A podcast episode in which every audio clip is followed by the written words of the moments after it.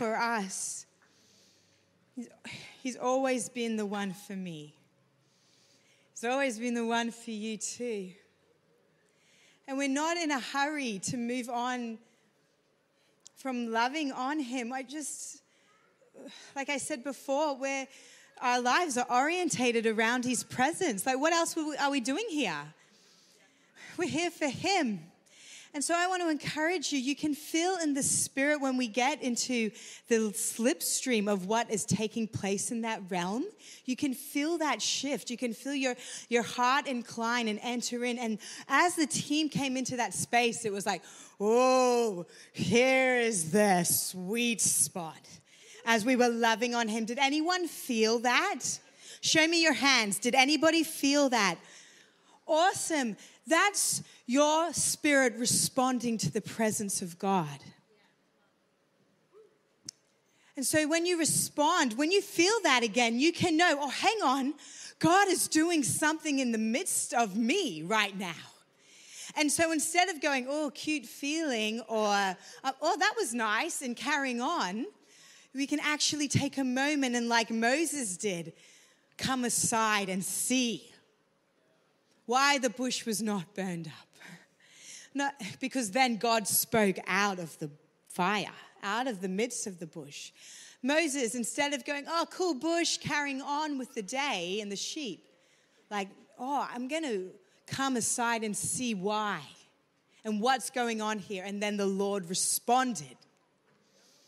The Lord responded to him, to his hunger and his desire. And so I want to encourage you this week when you feel in your time with Jesus, when you feel or just uh, doing your thing throughout the week and you feel that presence tug on you, don't be quick just to carry on with what you're doing. But come aside and look at him and minister, give him your love and allow him to speak to your heart. This isn't a little thing, his presence. It's, a, it's costly. The anointing, the oil of the Holy Spirit. So we don't take it lightly and we don't carry on because we've got other things to get to. No, no, no, no, no.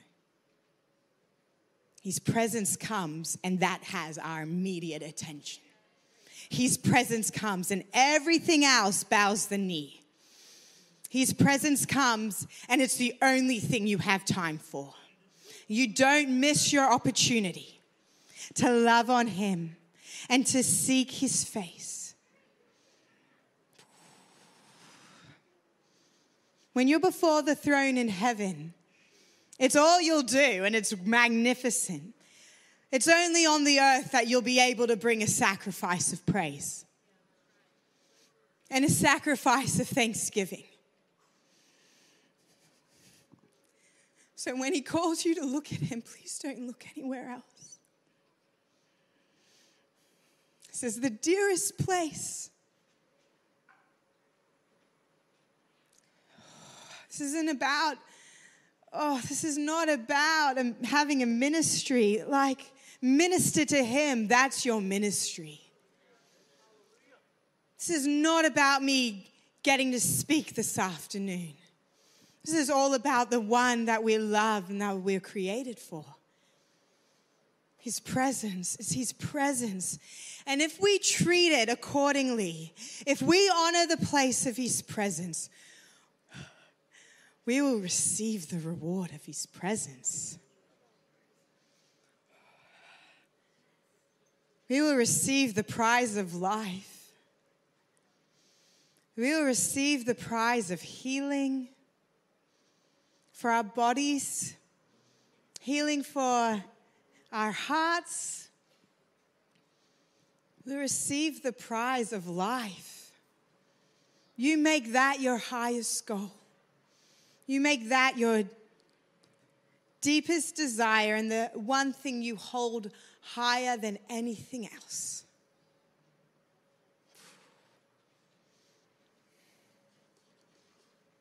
And it's an end unto itself. That's the reward. His presence. And so I want to encourage us. I feel we're learning this as a house in this season. This isn't normal. It should be normal for us.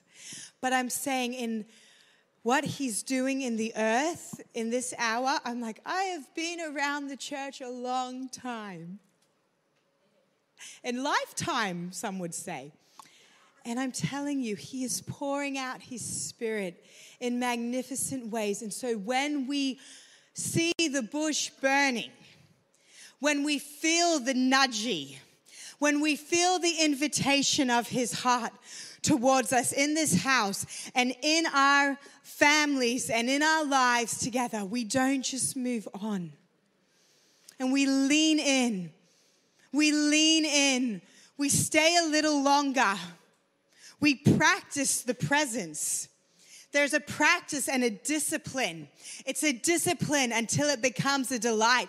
And you teach your soul to enter in and to remain. You teach, you discipline yourself to keep looking when Penny sings again. We don't check out, but we linger longer because here's the prize. He's our goal. This is the only thing that will remain. He's the one that we're after. This house, He is the one that we're pursuing. And the fruit of that is the signs and wonders and the miracles. It's His face. It's His face. It's the overflow. You reap the reward of the discipline of Pastor Catherine's intimacy with God. we reap then as a family the overflow of our pursuit of Him. Oh. And in your daily life, you reap the overflow. you reap the overflow of His presence and His heart towards you. And then as a family, when you say, let's turn that off, let's not look at that, let's look at Him together you reap the reward of his face. He's always ready and willing and waiting and longing, like a groom in anticipation for you, to gaze on him with those loving eyes, pure and spotless one. So that's why we could go straight back into worship, and I'd love to actually looking at Him, it's our dearest place and our highest calling and our greatest honor and privilege and reward. And so we treat it accordingly. And then when we do, what happens? He comes. Says that the Lord looks to and fro throughout the earth, seeking a heart that's completely His. Our individual hearts, completely His. Sunday, Monday, Tuesday, Wednesday, Thursday, Friday, Saturday, day and night, night and day, heart turned towards Him, seeking His presence, that pursuit of our lives. We come into this space then with one thing in mind, with one goal, with one prize. oh, and the overflow and the reward is that he finds a place where he's well and truly at home. I feel like that's the outpouring of his spirit. That's the joy and the glory, isn't it? Pastor James agrees, yes. Make this your highest prize, and it'll be your greatest reward. Make this your highest prize, and it will be your greatest reward. And so this afternoon, please just keep looking at Him. Keep looking at love. And I actually have a word to bring you. I have notes. Wild Jesus because he gave me what I feel is such a very specific word for us today. But I'm like, we've, we already did it. As in, we already sang it. We're all on the same page. It's wonderful when that happens. We're all hearing from the Lord. And so you just keep participating and entering in. And I feel like at some point we're just going to have to worship again because I just can't, you know. I can't not. Oh, thank you, Jesus. I want you to open your Bibles to Second Chronicles. Second Chronicles 5, to be more specific. And as you're getting there, I'm going to just set the scene for you a little bit. King David, a man after God's own heart, who longed, deeply, deeply desired to build a magnificent house for the Lord, for his presence to dwell in. And you'll find the story in First Chronicles. For the sake of time, I won't read it all. And so basically, the Lord says to David, Because you've been a man of war and a man of bloodshed, I'm sorry, you can't build a place for me, but your son will build a house for my presence. And so David, possessed with a longing and a desire to build a dwelling place for God, put all his resource and time and energy and effort in making supply for his son Solomon to build. And First Chronicles tells us that he gathered together iron and gold and silver and bronze and cedar and precious stones. And he even, the people, craftsmen, craftsmen and stonemasons and laborers and people who knew how to just build with their hands, ornate and beautiful oh, lampstands and cherubim and bowls and plates of incense that would minister to the Lord. And not only that, he brought together musicians and he made musical instruments and priests and Levites and treasurers, every resource Solomon could ever need. David so desired to have a hand in helping building what would be, and David said, an exceedingly magnificent place for the Lord to dwell. And so I want to pick it up in Second Chronicles 5. And so David has passed away now, and Solomon has begun the work of the temple. And everything David put in place, they used and built together. And they had leaders over thousands of like 8,000 workmen, workmen and craftsmen. It's amazing. And it says here in Second Corinthians 5, thus, I'm, gonna, I'm actually going to read the whole chapter. So let's read together and take our time. Thus, all the work that Solomon did for the house of the Lord was finished. And Solomon brought in the things that David his father had dedicated and stored the silver, the gold, and all the vessels in the treasuries of the house of God. Then Solomon assembled the elders of Israel and all the heads of the tribes, the leaders of the fathers' houses of the people of Israel in Jerusalem to bring up the ark of the covenant of the Lord out of the city of David, which is Zion. And all the men of Israel assembled before the king at the feast that is in the seventh month. And all the elders of Israel's came, and the Levites took up the ark. And they brought up the ark, the tent of meeting, and all the holy vessels that were in the tent.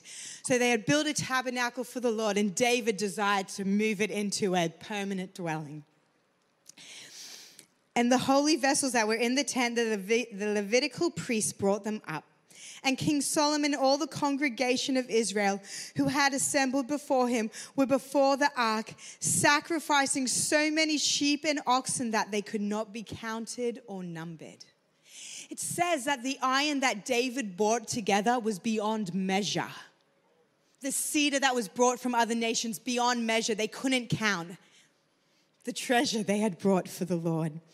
Then the priest brought the ark of the covenant of the Lord to its place in the inner sanctuary of the house in the most holy place. I'm just getting so excited. Underneath, because this is going to get so good. Underneath the wings of the cherubim the cherubim spread out their wings over the place of the ark so that the cherubim made a covering above the ark and its poles. And the poles, they speak of the everlasting covenant that Jesus has made with us. But the poles were so long that the ends of them were not seen from the holy place before the inner sanctuary, but they could, they were, sorry, but they could not be seen from outside and they're there to this day. There was nothing in the ark except the two tablets that Moses put there at Horeb, where the Lord made a covenant with the people of Israel when they came out of Egypt, and when the priests came out of the holy place. Keep coming with me. For all the priests who were present had consecrated themselves without regard to their divisions, and all the Levitical singers, Asaph, Heman, and Jeduthun, their sons and kinsmen, arrayed in fine linen with cymbals, harps, and lyres, stood east of the altar with 120 priests who were trumpeters. And it was the duty of the trumpeters and singers to make themselves heard in unison in praise and thanksgiving to the Lord.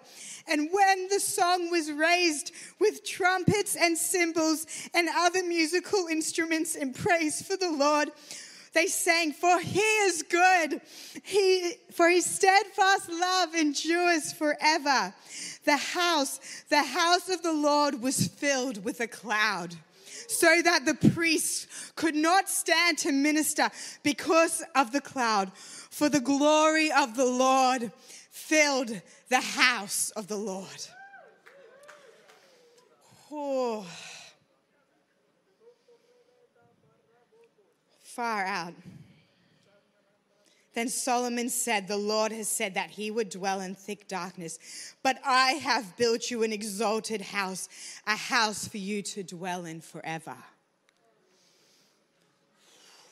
Wow, that's just the weight of his presence is here. The desire of David of one man who lived in an inferior covenant did all he could physically possible beyond building it himself with his own hands to make room, a dwelling place for the glory of the Lord to dwell. Let's go to Luke 23, shall we? I'm just going to read one or two verses now. I, I apologize, it's verse 44 and 45. Our precious Jesus. It was now about the sixth hour, and there was darkness over the whole land until the ninth hour, while the sun's light faded, and the curtain of the temple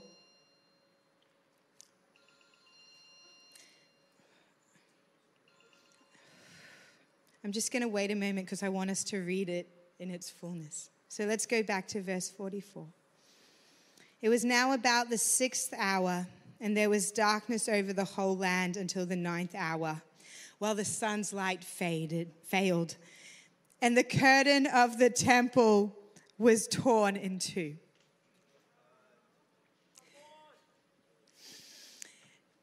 And the temple of the curtain was torn in two. Ooh, the thing about the dwelling place that Solomon built for the Lord, magnificent and in all its splendor, is that there was a veil that separated the people from the most holy place because he is a righteous God. And at increments throughout the year and at different times, the priests were invited in after they had been purified, an outward purification by the blood of bulls and goats and lambs They were invited into the holy place. But when Jesus died for us, the spotless lamb, the eternal sacrifice, once and for all, an internal purification as a partaker in his divine nature. When the veil of the temple was torn in two, we were given access into the most holy place because now the sacrifice of Jesus Christ has made you the righteousness of God in Christ Jesus, and you have access into the Holy of Holies. David, in an inferior covenant, longed for what you have access into. And not only that, what you possess by the divine power of the Holy Spirit at work in you. The Holy of Holies. Christ in you.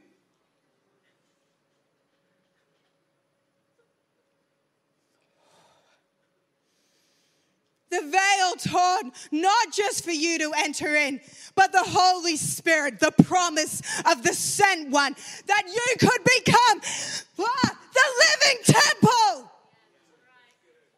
the dwelling place of God Himself. David, the man after God's own heart, David, with which the promise was, My son will come through your bloodline, such as this one who seeks my face.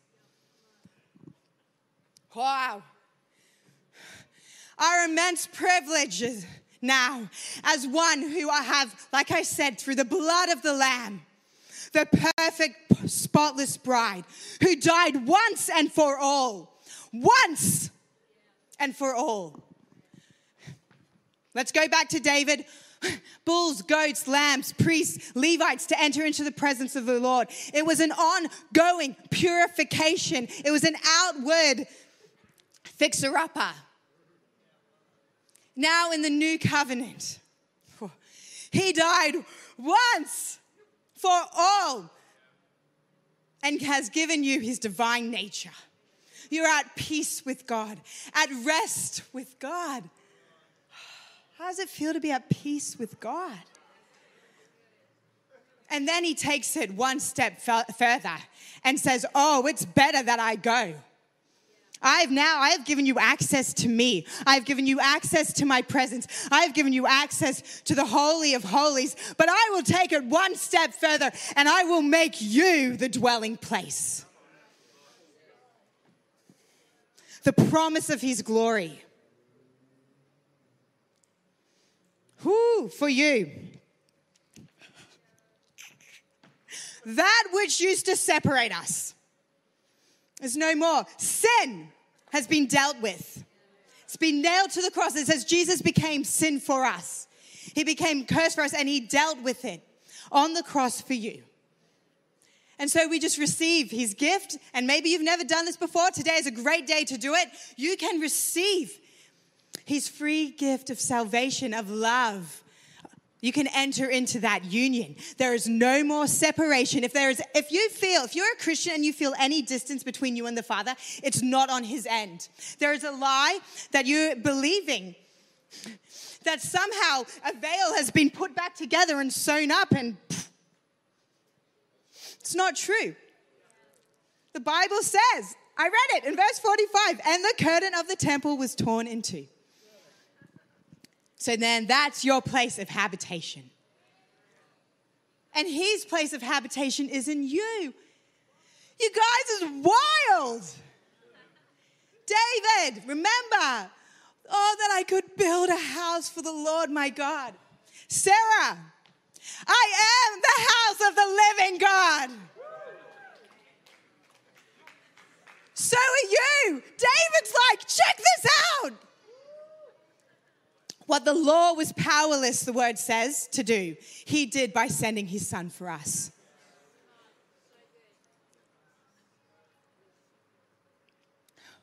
Superior covenant, divine access at all times, and becoming a dwelling place for the Lord.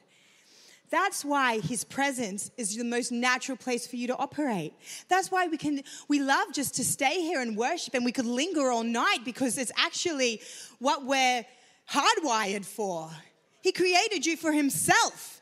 It's what you've been created for. You're compatible with God through the blood of Jesus. Don't look for another lover. That's your like that's your sweet spot. You actually malfunction apart from his presence. It's not the other way around. As in this, the presence is your normal place of operating. We don't go in and we don't come out. That's what the priests do. You don't have to anymore.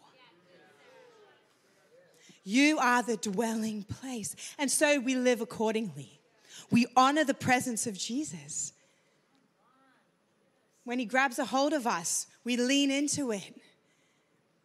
When he speaks, we obey. When he speaks, we obey. Even when it doesn't make sense to us. I'm serious. Even when it doesn't make sense to us, we know he's smarter than us. so you're better off. His ways are higher. Your, my thoughts are higher than your thoughts.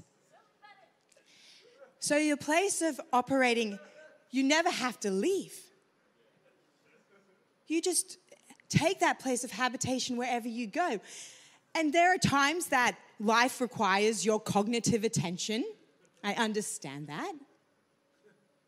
I'm a mum with three kids. I understand needing to give your attention somewhere else.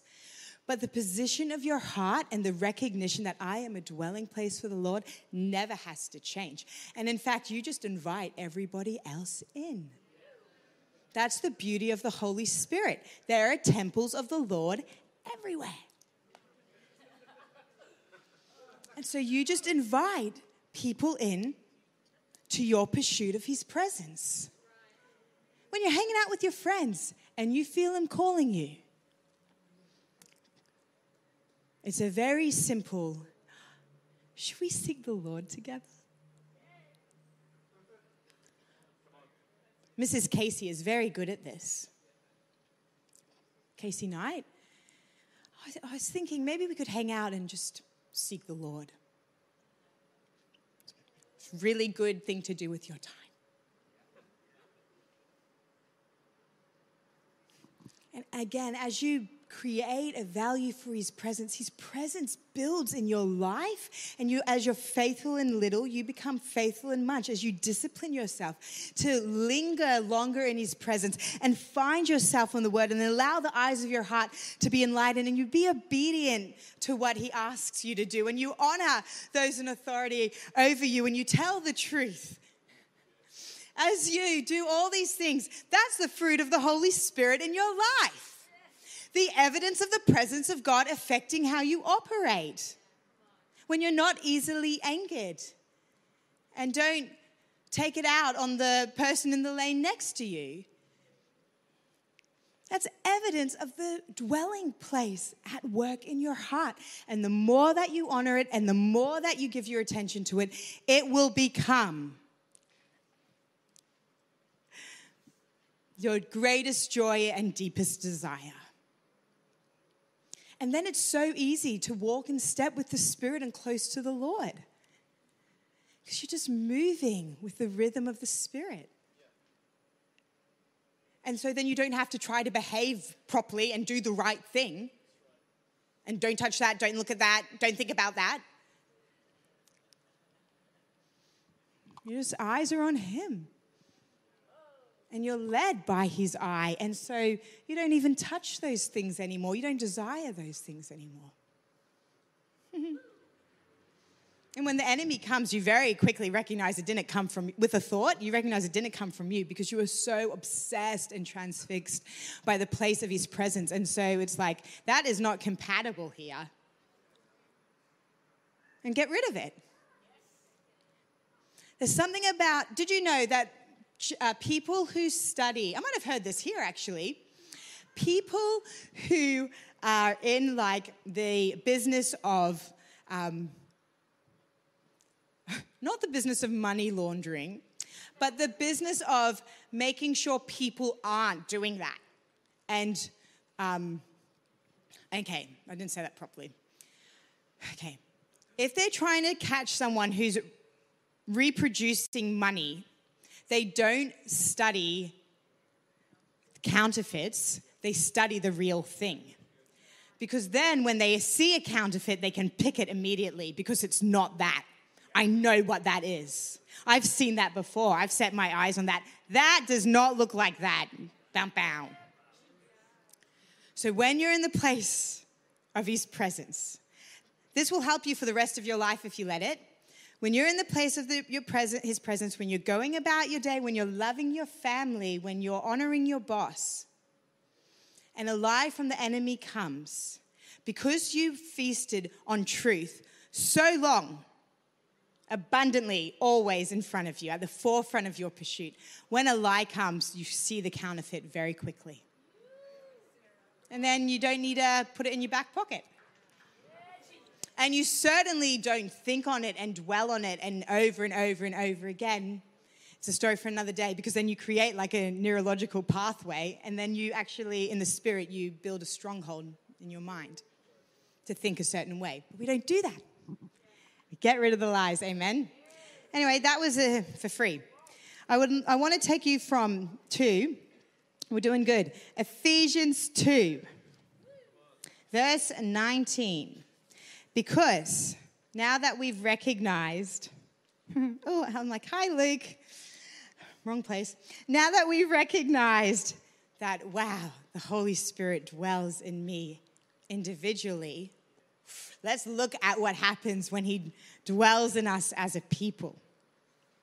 Ephesians 2 19. So then you are no longer strangers and aliens, but you are fellow citizens with the saints and members of the household of God.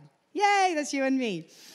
Built on the foundation of the apostles and prophets, Christ Jesus himself being the cornerstone, in whom the whole structure, being joined together, grows into a holy temple in the Lord. In him, you are also being built together into a dwelling place for God by the Spirit.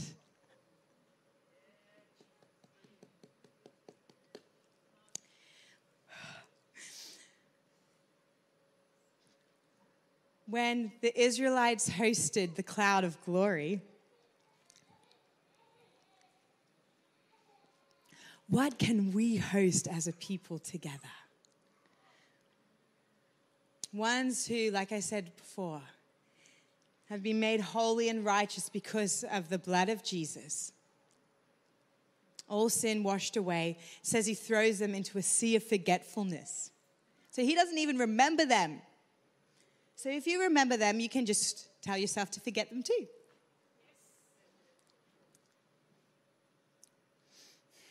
This the, now you, this pure, holy, spotless bride, in whom he is building a temple together a living temple, not built by human hands. A temple in which God is quite at home. As a family, I feel like in this season, oh, like whetting your appetite. When we recognize like it's raining Let's ask for rain in the time of rain when we recognize I am now the temple, the holy place built by the Spirit of God Himself. When I come together, that's why the gathering of the saints is so powerful. Sunday's still my favorite day of the week. the gathering of the saints because we need one another and we host him together and we go after him as a family. And even in your life personally, we all have those moments of, Bill Johnson would call them memorial stones, right? in the Old Testament, whenever something significant happens, they would build an altar to the Lord, a memorial stone, and then they would tell the generations of the mighty works of God through storytelling. This is when God did that. This place here, this is when we crossed over, right? And this is where Jacob, right? Where I met with God at Bethel. Personally, in your life, I would suggest that you probably can pinpoint at least a handful of times where you met with God in such a significant way that it became a memorial stone for you. That encounter, that revelation, that understanding, that love I experienced, my, that first love awakening when I gave him my heart, all those things become memorial stones for us. And we celebrate what he's done. And we can go back to them and build on them again is wonderful. That's what returning to first love is, is we're reminding ourselves what he's done for us, and it causes us to give thanks and fall in love with him again. Ah, what kind of memorial stones can we build as a house? What kind of memorial stones can we build? Glory City family, Glory City Church, like when we recognize He is in our midst and He is moving. And in those moments, I remember when Penny sang and it shifted and it changed us forever. Right? Like I remember, and it's not, it's, I remember when it's so very powerful and we celebrate it. But I feel like there is an invitation for us as a house to dream with God about what He wants to build in this temple what He wants to build in our love with one another and in our unity and in our pursuit of God. That's why that is the dearest place. That's why we don't just move on from his presence. That's why we give time to worship because we recognize that it's moment in his glory that changes us.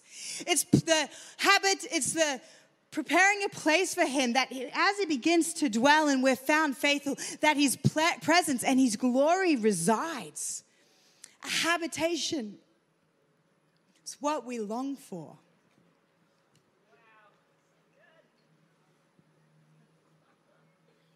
It's why we're here. I know I sound like a broken record,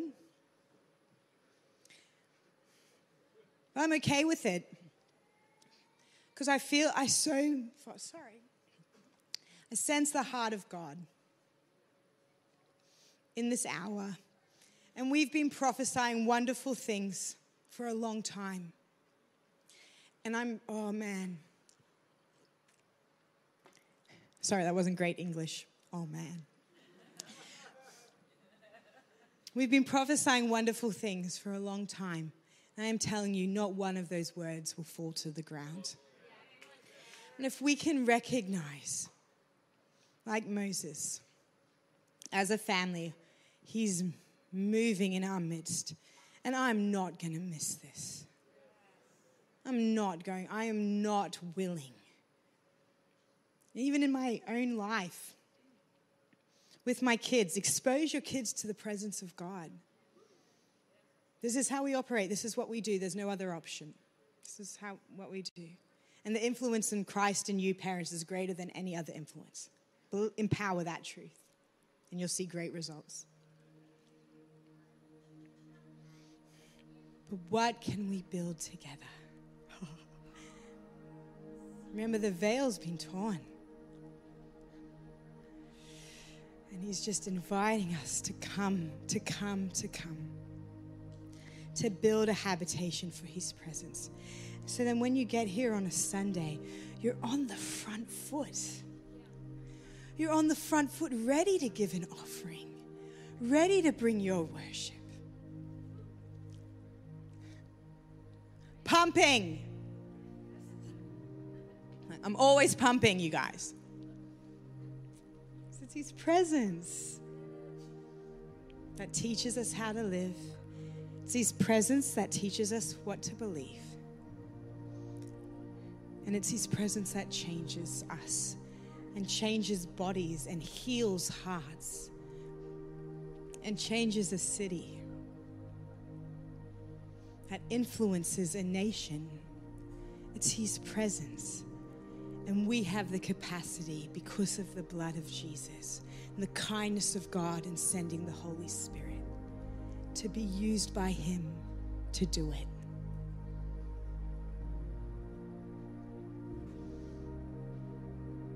Worth getting out of bed in the morning for.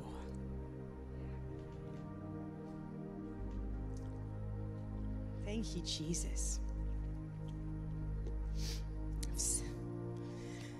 Well, I feel like I've said enough. But I want to encourage you to recognize who you possess, please, this week. And understand that we live in a glorious hour and a glorious time. And to give your whole heart, would you just give your whole heart every day to loving Him? And as a family in this place, the pursuit of His presence, that's why we're here to minister to the Lord. He is the only one who is worthy. He is the only one who is worthy. He is the only one worthy of your life and of your heart. So let's spend it on Him, shall we? I can't think of anything better to do with my time. Amen. Amen. Well, I'm going to pray. Thank you, Jesus. Let's just look at Him again. Oh, Jesus, we love your presence. Would you say this prayer after me? Jesus, I love your presence. Jesus, we love your presence. Glory City Church is a habitation of your presence. Whew, thank you, Jesus. Thank you, Jesus, for the divine work of your Holy Spirit. Even now, He's going to begin to draw you. I feel like some of you, your hearts are going to be set on fire today. There is a burning that He is releasing. There is a burning for His presence that He is releasing this afternoon to your heart. To your heart. And again, if you just make yourself available and surrender, He'll come. He'll come. He'll come. He'll come. The place of His presence, the place of encounter is available for you today. And if you don't know Jesus, if you haven't made Him the Lord of your life, if you haven't surrendered everything you've known up to this point, if you haven't given your life to Him, wow, I want to invite you today just to come and lay down, as I like to say, everything you were never called to be and find your new life hidden in Christ with God. All shame, pain, and disgrace done away with because Jesus Christ paid the price for you.